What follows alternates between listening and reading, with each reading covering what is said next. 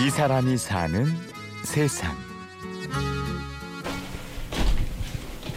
여기가 이제 고등학생들 어, 공부하는 데고 좀 넓죠.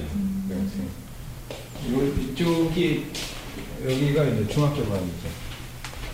경기도 수원시 조원동에 위치한 수원 시민학교. 놀 수가 없어요. 10대부터 60대까지 정규 과정을 마치지 못한 사람들은 이곳에서 수업을 받고 검정고시에 도전합니다. 고등학교 국어교사였던 박무영 씨는 배움의 기회를 놓친 사람들을 위한 학교를 여는 것이 오랜 꿈이었죠. 아이들이 떠나간 빈자리를 마주칠 때마다 그 꿈이 떠오르곤 했는데요. 그러던 어느 날 박무영 씨는 마음의 결정을 내렸습니다. 아, 막 옛날처럼 그런 어떤 열정도 많이 식고 자꾸 제가 하고 싶었던 그런 일들이 자꾸 생각이 나고 그래서 어느 날 갑자기 더 이제 그런 생각이 예, 드는 거예요. 모르겠어요. 아내가 크게 반대는 하지 않았지만 마음으로 조금 걱정이 있었겠지요. 명예퇴직을 신청하고 27년 동안 머물렀던 교단에서 내려왔습니다. 아침마다 중고 가게를 돌며 책상과 의자를 마련하고 시내버스와 생활정보지에 광고를 내고 학생들을 기다렸죠. 출발은 순탄치 않았습니다. 아, 개교했을 때에 오시겠다라고 하는 분이 사실은 세 분이 있었어요. 전화상으로. 그랬는데 오신 분은 한 분이었고 그 한 분이 이제 개교를 한다고 그 시루떡을 같이 먹고 그러면 내일서부터 해 보십시다 이랬는데 그분이 그 다음 날 안 오신 거예요. 학생이 없어진 거예요, 갑자기. 실망도 크시고 있는데 한 명이 왔어요. 한 18쯤 됐나 했던 친구가 왔어요. 그래서 그 친구를 이제 놓고 월요일부터 금요일까지 계속 가르쳤죠. 우여곡절 끝에 수업이 시작됐습니다. 다양한 사람들이 이곳을 찾아왔습니다. 그 신장 투석을 하시는 분이었어요. 낮에 그걸 하시고 저녁에 나와서 이제 우리 수업을 받으셨죠. 될까 어쩔까 하면서 좀 걱정됐었는데 이분이 합격을 하셨어요. 그래서 너무 감사하기도 했고 또 한 분은 중평 쪽에 하수호 같은 그런 이제 작물을 재배하시는데 이제 그분은 꿈이 이제 그런 쪽으로 좀 공부를 더 해보고 싶은데 저희하고 어떻게 연결이 되셔서 합격을 하시고는 그쪽 특용 작물과 관련된 그런 학과 쪽으로 진학을 하셨어요. 오전에는 중학교 입학 검정고시를 준비하는 분들을 위한 수업이, 오후 6시 반부터는 중학교 과정과 고등학교 과정의 수업이 이루어집니다.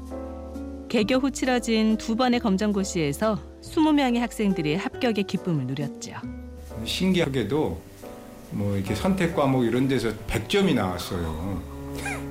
저희도 너무 아 이럴 수가 있나 막 이럴 정도로 100점이 나와가지고 짧게는 뭐 한 석 달 하시고 되신 분도 계셨으니까 그래서 좀 깜짝 놀랐죠.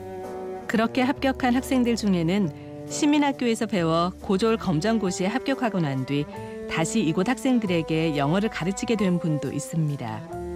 교훈인 작은 나눔은 이렇게 실천되고 있었습니다. 저희는 무료예요 사실은 무료고 책값도 없고 그렇지만 무료는 아니다 그런 얘기를 제가 자주 하지요. 여기서 받으시고 배운 만큼 졸업하셔서 나가시면 이제 누군가를 이제 도와드릴 수 있으면 좋겠다. 어, 그러면 이제 그걸로 뭐 수업료 내시는 것이다. 그렇게 말씀드리죠. 정년을 몇 년 남겨두고 학교를 그만두기로 결정했을 때 주위 사람들은 다시 생각해보라며 만류했죠. 박무영 씨의 생각은 조금 달랐는데요. 자신이 가진 능력을 쓸 수 있고 일에서 보람을 느끼며 사회에도 보탬이 된다면 그런 일을 하며 사는 것 자체가 행복이라고 생각한 거죠. 처음 이걸 할 때도 그런 생각을 했어요. 나는 망할 게 없다. 내가 이득을 취하려고 하는 게 아니고 제가 잘하는 게 이거니까 충분히 할수 있지 않겠는가 좀 겁도 없었죠. 그러면서 이걸 만들었는데 오시는 선생님들이 너무 소중하고 뭐 감사하죠. 그분들 안 계시면 학교 자체가 존립할 수 없는 거니까. 개교할 때부터 함께 해온 10여 명의 선생님들은 모두 인근 학교의 현직 교사들입니다. 바쁜 일상을 쪼개면서까지 이곳에 와서 학생들을 가르치는 데는 그만한 이유가 있었습니다. 학교에서는 수업 듣는 아이들이 그렇게 많지 않고 자거나 또는 뭐 장난하거나 뭐 이렇게 해서 여기는 뭐 100% 수업 집중이니까 수업을 하시면서도 너무 그게 좋으신 거예요. 뭔가 조금 더 가르쳐 주고 싶으신 그런 생각에 수업이 조금 길어지는 경우도 있고. 생이 길어진 만큼 뭘 하면서 살아갈 것인지에 대해서 고민이 길어지는데요.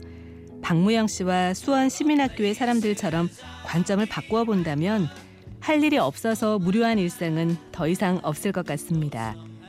배움은 평생을 거쳐서 이루어지는 일이기 때문이죠. 60에 은퇴를 한다라고 해도 뭐 나머지 40년 어떻게 할 거냐 뭐 했을 때 다시 배움의 길로 어 많은 분들이 회귀한다라고 하거든요. 또 본인도 또 직접 또 배우시고 정년 퇴임하신 분들 중에서 좀 이제 낚시나 등산에 좀 실증이 나신 분들이 이쪽으로 좀 오셨으면 어떨까 이제 간곡히 말씀드리고 싶은 거죠. 취재 구성의 홍지은, 저는 류수민이었습니다. 고맙습니다.